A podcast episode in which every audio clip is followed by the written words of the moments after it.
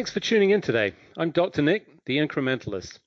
Join me as I seek out the small incremental changes being applied in other industries that we can learn from and that can be applied in healthcare. Can these changes bring immediate value, but also add up to the big improvements and revolution we need in healthcare? Come along with me to explore the possibilities. My innovative guests from around the globe have used small incremental improvements to achieve their moonshot. And today, I'm delighted to be joined by Manish Jain. He is the CEO of Mirvie. Manish, thanks for joining me. Thank you, Nick. Pleasure to be here. So, as I do with all my guests, I like to get a little bit of background uh, perspective, um, especially, you know, as we talk about the area of focus here. So, if you would share a little bit of your journey to this point in your career and how you arrived here. Yeah, so I'm a scientist by training. Uh, and 20 years ago, I got quite fascinated by uh, what was then the early uh, stages of the Human Genome Project, because it seemed like the first time we were going to start to understand the underlying basis of human biology and potentially be able to treat disease and conditions. So that was the beginning of my journey. Uh, I was very fascinated by how we could take the science and bring it uh, to practical applications that could impact people's lives. And so that's led me on an entrepreneurial journey in the last 20 years to build several companies that have developed products in the sequencing space and the applications in, in oncology and most recently pregnancy health. Um, I think if we look back at the revolutions in the last decades uh, that we've had in tech, that's been really um, facilitating an understanding of information and how that moves. And for us, we still lack this fundamental understanding of how our biology works. And so to be at the doorstep of uh, being able to understand that and use that for benefit was uh, just very compelling for me. And, and that's uh, the story of my career. Interesting. So before we dive in, I think it's worth sort of spending a little bit of time since you've been in that space and you know focused on that. And you know, my recollection of the Genome Project, particularly as we sort of got to the point of you know the full sequence, we had this, you know, took billions of dollars and you know all the cost issues separate. But from a, a content and science understanding uh, perspective one of the things that i recall very strongly at the time was uh, we found it but 95% of it is junk. Do you remember that? Do you have a recollection of how you sort of perceived that um, you know as you were in this space Yes, definitely. Um, and there was many quips about it. I think a lot of people uh, said at some point that those who call it junk DNA are junk scientists. but, I have not heard that, but I, that's unfair because I think a lot of us did because we didn't. We just followed the crowd. But keep going. I'm sorry. Yes, yes. So, well, what was interesting is I think we we learned how much we don't know in the early days. And so the human genome, the first blueprint was supposed to unravel all of disease. And it turned out to just tell us, well, that's just what we have a blueprint for one person. So how is each person different? And so we continued on that journey. I think it's truly the century of biology. And so it's not one project or or you know a space of one decade that is going to unravel the complexity of human biology. But I think you can just start to see the advances we've made in the last few decades. So I think take oncology for example. You know, in the early '90s, it was chemo for every cancer, and that's just what it was. And then we started to understand, starting with breast cancer, that, well, actually, that condition has multiple subtypes, and, and those are molecular subtypes. And each one should be treated quite differently. So today, when you get diagnosed, if you're unfortunate to be diagnosed with breast cancer, fortunately, they're very powerful tools that tell you what type of breast cancer it is and tailor the treatment according to that molecular condition. And I think that's a major advance. We've been able to make other major advances in infectious disease with vaccines and a lot of the mRNA vaccines recently. So our focus is really to try to apply some of the same tools to expand the knowledge base in pregnancy health. Uh, so surprisingly, uh, if we look back a few years in 2018 when we started Mirvie, we realized that it was really a big black box, and, and it is so today. But I think there's the opportunity to illuminate that. How does pregnancy development happen? What is development of normal pregnancy? And what, where do we go off course sometimes to more complicated pregnancies with conditions like preterm birth and preeclampsia? So I think I think the bigger picture, we're just at the doorstep of starting to understand this, and it might take us uh, some decades to really fully unravel all of biology. But I think we have very powerful tools now um, in the Human Genome Project and those technologies that kind of allow us to read biology and convert it to digital form and then the other set of powerful technologies like machine learning that allow us to take that digital information and make sense out of that. find patterns. Yeah, so th- th- there's a lot to to unpack there. Um, you know, not least of all your point. I, extremely eloquently stated that you know when we sequenced one genome, we had one genome, but there was all this uproar about wow, we've got a genome, but of course nothing to compare it to, which I think is one of the, the most important points, and obviously the cost and the decline uh, in you know processing needs allows us to get to more of it. You know, opens up the doors. One of the things that I would suggest, um, you know, you talk decades. My hope is, I think, a little bit faster than that, just based on the recent pandemic where we really pushed the extremes of this processing that I think will maybe speed things up one of the key things that I think is important to understand, and you know, it relates back to this sort of junk DNA concept. We've understood now that that impacts the, the expression of genes, and I know we're going to dive into you know what Mirvie does and how we do it. Let, let's understand that first because I think there's you know some important points relative to that. So, would you explain? what Mirvie is and, and how it works? Yes, definitely. I think for every field there is a point in time where where it's ready for a breakthrough or or to really change the status quo. And and we really believe that pregnancy health and maternal health is is there today. Partly because I think this era of declining maternal health has come to a head. And if you look at the news that's been out there with preventable 80% of maternal deaths are preventable. That's some information from the CDC. If you look at the last 15 years, we have doubled the rate of hypertensive or blood pressure disorders in pregnancy. So some of these things are really coming to an head in an area which is not just a point in time, but impacts certainly the whole lifetime for the baby and a large part of the lifetime for the mom. So if you talk about lifetime impact of disease, this may be one of the areas that has the greatest lifetime impact. So it really compelled us to try to see what we could do urgently in this area. So some of the tools that have been applied in the oncology space are, are looking at uh, genome-wide patterns of changes that could be predictive of disease. And the way you do that is, uh, thankfully, to the declining in costs in, in genome sequencing, we're able to look at a lot of sequencing data for many individuals. And it's that combination of a uh, comprehensive view of what's happening in the biology across thousands and thousands of individuals that ultimately gives you a power to find reliable patterns. And so what we are doing is really using the Mirvie RNA platform. This is something that was developed at uh, Stanford and Steve Quake lab over, over Steve Quake's lab over many years. It's the first time that we're able to actually start to look at the underlying biology. And so what happens is as you have the developmental processes in pregnancy, um, there's a lot of changes in the uterus the cervix, the placenta, and of course the fetus. And so the combination of that molecular signature is really the RNA messages that are changing and being communicated back and forth. So we take a simple blood sample from the mom, and through that simple blood sample, we're able to tap in to this changing biology and to find patterns that are indicative of a normal pregnancy progression, and then other aberrant patterns that are indicative of potential complications to come. And the really exciting thing is that we're able to do this about three months in advance of the symptoms. And so today's standard of care has really been driven uh, by symptoms presenting themselves, and then the physician doing the best they can, often in a crisis mode, like if the baby is going to be born preterm. But imagine if you could uh, identify these symptoms and signs sorry, not symptoms, but the underlying biological signs three months in advance. Now, for the first time, you can start to take preventive steps and try to make a plan, um, treat the condition, and hopefully prevent them. And so that's really a big step forward in the field to be able to do that approach. And it's only possible because we can start to tap into the underlying biology early in pregnancy.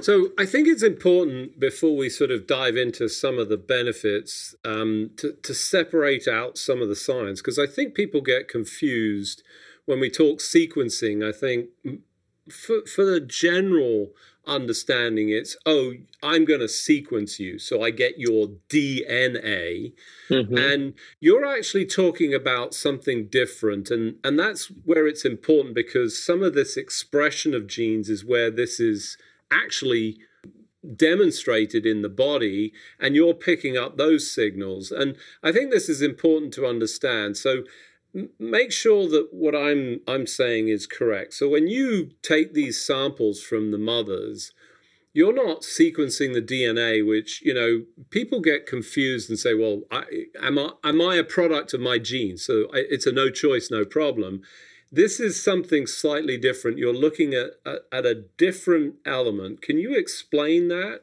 Yeah, it's it's very different, and thank you for bringing that up. So DNA is what you have from your mom and dad, and and by and large, it's not changing in in every cell of your body and throughout your lifetime. It's it's static. Um, it is helpful for certain things in pregnancy. So in the last ten years, we've been able to have these non-invasive prenatal tests that look at changes in chromosomes. So if chromosome 21, for instance, you have three copies instead of two copies, then you get down, your baby has Down syndrome. And so that's something we've been able to test from just a blood sample. But those conditions are what we call genetic, and there's not much you can do about them. They're just present in your DNA. So they're mm. static, and it's uh, essentially you have what you have. What we're doing is something very different. We're looking at RNA. So, what is RNA? Well, if you have the same DNA throughout your body, how is any organ different from the other organ? And how are you aging and how are things changing throughout your lifetime? Because the DNA is the DNA. Well, the most important difference is the DNA gets converted to RNA, and that is very different in every cell, and it's very different at every point in time. And so the whole dynamic nature of our lives, the development of tissues, and uh, all the changes through our lifetime are really mediated through RNA. So you start with the same DNA blueprint, but it gets converted to different levels of different genes expressed at different points in time. And that's really what drives all our biological development. And so in pregnancy, you might imagine that there's a pretty, it's probably the period of most rapid development for human beings. And so it is, of course, then mediated by these RNA changes. And each pregnancy is different. So you could have the same parents, so theoretically very similar DNA, but the RNA as it's expressed can be very different and be different at different points in time. So that's really what we're tapping into is, is these RNA changes. Now, one of the most exciting things, of course, is that because it's not static, it's dynamic, you could potentially understand the underlying biology and then try to prevent the conditions because right. it's not static. So just like it's off going off course, you could potentially correct it. And a lot of the work that has happened in the field with RNA based therapeutics is very promising.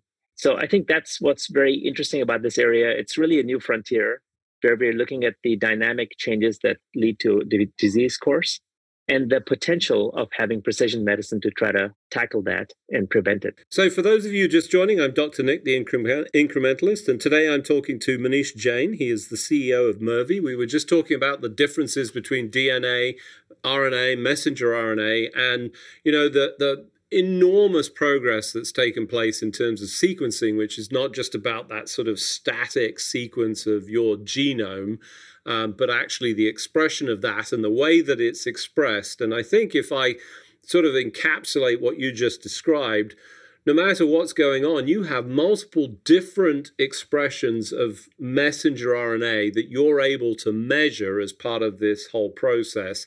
And it's that information that Mirvie is now sort of taken and is offering some insight that I think is quite extraordinary, right? So um, tell us what you did and you know what you're starting to see. Yeah. So one of the first things we did was to make sure you can actually measure RNA reliably because it is it is new technology and it's it's more subtle than DNA and and that's why the development has taken you know about a decade longer than it did for dna so the way we did that is of course do a lot of work in the lab but then very quickly start to test on uh, on samples blood samples that were collected retrospectively through collaborations with many academic medical centers and that really then started to establish that we could reliably detect rna so we published a paper in nature uh, earlier this year in january 22 and one of the main things it showed was that for normal pregnancies, there were predictable patterns of RNA. So, what that means is we looked at thousands of women. In fact, I believe that study was about 2,500 samples from women across the world, eight sites in the US, a couple in Europe, and one in Africa. So, we wanted to make sure these studies are very diverse so the results are broadly applicable. And what that showed us is that uh, in fact, the RNA changed very predictably in the course of normal pregnancy, meaning that we could take a blood sample at a certain point in time, and just by looking at the RNA from that blood sample, we could date the pregnancy, how far you are in the pregnancy.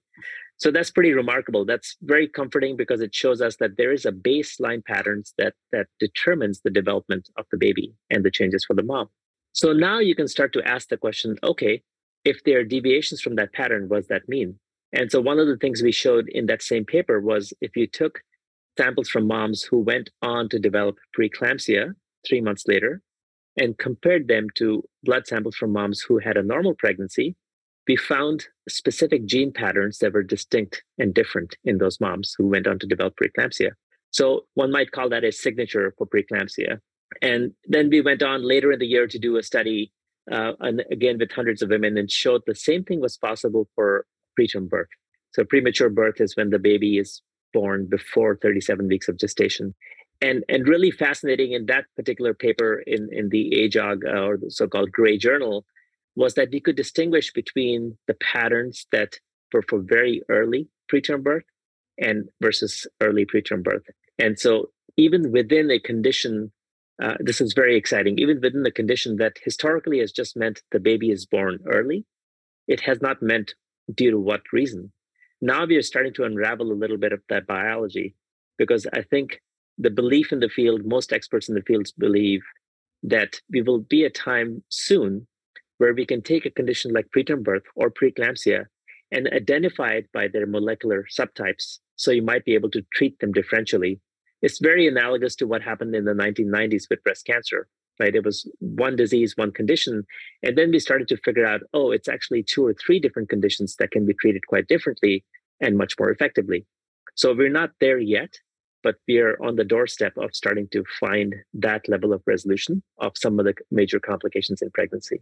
You, you know, I, I think great description of that. I think very helpful in terms of understanding. One of the, uh, you know, key points that sort of arises in my mind about all of this, and it was true with oncology, I think we're going to have to develop a whole new terminology or methodology to categorize disease because we've gone based on location in the body, which actually is starting to make less and less sense. It's more at this molecular le- level. Um, you know, I'm just in the process of reading the, the Song of the Cell book by uh, Siddharth Mukherjee, which, you know, is exposing a lot of this in the oncology space, amongst others. Um, extraordinarily exciting. And you talk about three months ahead of time. So there's obviously some point in the pregnancy where you say, this is maybe the optimum, or maybe this is a measurement that takes place sequentially that gives you those biomarkers. The extraordinary point here is that now you've got some opportunity for early intervention, which is saving money. It's better for everybody. You know, that just awful statistic that you cited at the beginning, you know, this enormous maternal deaths, um, you know, poor outcomes, we can actually head off. And that's in the US, to be clear. yeah. When you think about this elsewhere, there's huge. Tell us a little bit about how this is enacted and how we get this, you know, distributed out. Yeah. So we're still in the development stage. I think um, we feel, um, I think, an urgency to try to get this to market as soon as possible but I think also the responsibility to do the most rigorous science because it is such enormous uh, potential impact. And so we're doing a very large clinical study with thousands of women collected all across uh, multi-center trial, very diverse study across the US. And the idea of that is to just validate some of the findings that we have discovered to date. And once we do that formal clinical validation, then we'll be ready to bring this to market. I think what's very interesting is um, just taking the physician's perspective and the mom's perspective on this approach. You know, physicians are doing the best they can, right? But they're limited today in two ways. One is they don't have the tools to be able to predict disease. It's really been very symptom driven throughout the decades. In fact, I think some of the things are surprising but make sense in context. So the current prenatal visit paradigm, the 12 to 14 visits, is from the 1930s and it hasn't changed. And the reason there's fewer visits early on and many more visits towards the end is the symptoms of conditions like preeclampsia often showed up later in pregnancy. And so they wanted to catch the symptoms, but yet it's really the blood pressure measurement or the symptomatic measurement is really in those few visits, you know, a week or two apart. It's not real time. And so I think that's a big shift that would be very welcome uh, to physicians to have a tool. The other thing is, it's really not possible to educate everybody on everything that can happen in pregnancy because it's a long list and it's a time where it can be an overwhelming time for families. But if you knew somebody who was at risk for one condition, you could certainly go much deeper in educating on that particular condition. So they would be aware of the signs and symptoms. So, for instance, in our survey, it's it's really um, this was the survey of a thousand women newly pregnant or uh, have been through pregnancy recently. Ninety-one percent said they wanted more information about the pregnancy and about uh, the risk of developing conditions, and that there was this would really help them make a better plan rather than just cause anxiety, because that's been one of the historical uh, kind of concerns like, well, is it just going to cause unnecessary anxiety? And most moms, 91% say they, it'll actually help them make a better plan. The other thing that's very interesting is I think a large majority of women said they understood the signs and symptoms of preeclampsia. But if you actually go through what the signs and symptoms are, it's only 9% who can identify every single one of them. And so this just speaks to the education gap because, again, you can't educate everybody on everything. But if you knew you were at risk for one condition, you could certainly go quite deep and make sure they understand a lot more about that. Yeah, so I think, yeah. It, it, clearly exciting opportunity, but there's still some work to do. You know, uh, lots of respect for you um, you know, focusing on making sure that the science is right. I think you don't want to get this wrong. You want it to roll out. But you're yep. talking about a change in the prenatal sequencing at this point, and that's a poor choice of words because you think DNA. I'm I'm talking timing yes. of appointments and um, you know, so big changes that would contribute to essentially, I'm going to call them biomarkers uh, uh, for, mm-hmm. for a sort of generic term that would allow you to sort of guide care in a very broad sense across essentially everybody with a simple blood test. Is is that true? Is that where you see this going? That's right. Yeah, we see this as a change in uh, standard of care. So very quickly, I think just through the COVID era, like in many areas of medicine, there has been a revisiting of this 12 to 14 in-person visits to have a combination of in-person and remote. So that's it's great to see the field evolving uh, due to necessity. I think what this would do is give you another tool, very powerful tool, where the disease biology that often starts in the first trimester, we can measure early in the second trimester and give you that sort of three months advance notice before any symptoms to try to prevent them. Uh, so yes, it would become a pretty powerful tool that we see as a standard of care, new standard of care that would allow you for the first time to go from kind of reactive symptom-based medicine to much more proactive and preventive medicine. You know, I, I know it's hard at this point. You, you've obviously got two extremely important markers. I imagine that there's potential for much more than that in the future as you sort of gather more data and analyze more sort of outcomes. Is that a, a fair assessment? Yes, there's, uh, I think, so many of these conditions that we have to address. So we talked about preterm birth and preeclampsia. But there's also growth restriction of the baby. There's several placental mediated disorders, and then there's also uh, gestational diabetes. And all of that is still just looking within pregnancy. So if we look a little beyond that, we know that some of these conditions create a lifetime risk of cardiovascular disease and stroke mm-hmm. for the mom and developmental disorders for the for the baby. So beyond pregnancy, we could actually then start to look at some of these markers which are potentially predictive of what's going to happen later in the lifetime. And then imagine if you could start to prevent some of those conditions, it would really change um, dramatically, I think, the lives of many people.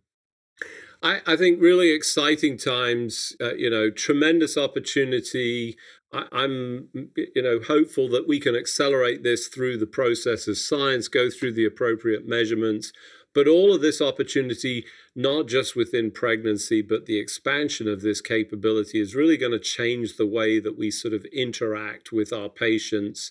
And I, I think ultimately change the, the grammar and the vocabulary that we use in, in medicine. So uh, exciting times. Unfortunately, as we do each and every week, um, we've run out of time. Just remains for me to uh, thank you for uh, joining me on the show. Manish, thanks for joining me. Thank you, Nick. Appreciate the opportunity. Thanks for joining me today. Do you have any better ideas, or have you found a small incremental change that's brought about a big improvement in your world? Let's continue the conversation on our hashtag, the incrementalist, or share with me at Dr. Nick1 on Twitter. You can find more information about the show on our program page at healthcarenowradio.com. And tune in next time to hear my discussions with leaders and innovators from around the globe who've revolutionized their space by using small incremental improvements to achieve their moonshot. I'm Dr. Nick, the incrementalist, and I'm starting a revolution through evolution.